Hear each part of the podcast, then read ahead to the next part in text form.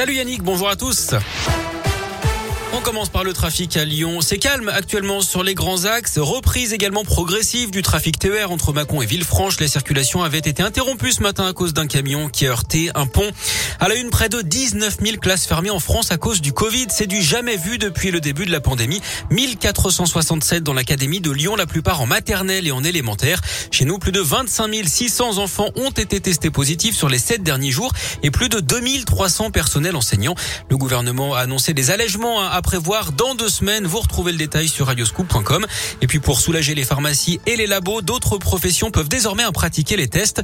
Depuis hier, les orthophonistes, les diététiciens, les opticiens ou encore les vétérinaires peuvent pratiquer des tests PCR ou antigéniques. Dans l'actu local également, ce rassemblement aujourd'hui devant la cité scolaire sans Basseguin de Vénissieux. C'est pour alerter sur la dégradation des conditions de travail à cause d'un manque de moyens.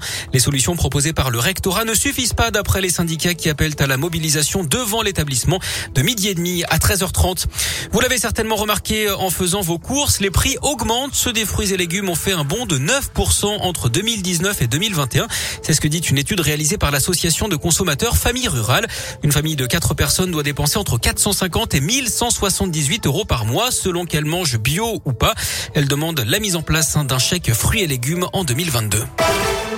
Du sport du foot avec le 124e derby de l'histoire ce soir entre Lyon et Saint-Etienne. Alors un derby, c'est toujours un match spécial, mais cette année peut-être encore plus que d'habitude Gaëtan Barallon. Oui, d'abord à cause du contexte sanitaire. L'OL Stadium va sonner bien creux ce soir. Seulement 5000 spectateurs, dont 2000 abonnés tirés au sort. Aucun Stéphano interdit de déplacement. Un match qui se jouera également sur fond de tension à l'OL avec ce clash entre un groupe de supporters et la direction du club au sujet d'une banderole déployée en milieu de semaine. Ensuite, à cause du contexte sportif, les deux clubs sont en difficulté. Saint-Etienne et lanterne rouge du championnat à 5 points de l'avant-dernier, 6 points du premier non relégable.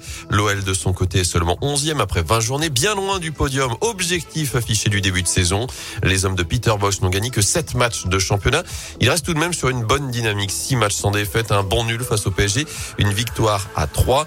Le coach lyonnais a clairement fixé son objectif, tuer le match le plus vite possible, marquer donc très rapidement la saison des Lyonnais peut-être en jeu dès ce soir. Merci Gaëtan. Lyon-Saint-Etienne ce soir à 21h à Dessine avec des absents côté lyonnais lyonnais. Quatre défenseurs manquent à l'appel. Diomandé Denayer sont blessés. Emerson malade et Boateng suspendu. En basket de l'Euroleague ce soir, l'Asvel reçoit l'étoile rouge de Belgrade à 21h et puis du rugby en Challenge Cup, le Loup face à Trévise à 21h et puis du tennis et le troisième tour de l'Open d'Australie. Adrienne Manarino affronte Karatsev dans moins d'une heure. À noter la qualification pour les huitièmes de finale de Gaël Monfils ce matin. Et puis on connaît les candidats pour être porte-drapeau de la délégation française aux Jeux d'hiver de Pékin dans deux semaines. Le duo Clermontois Papadakis ciseront Maurice Magnificat, Tessa Worley, Kevin Roland et Julia Le verdict est attendu mercredi prochain.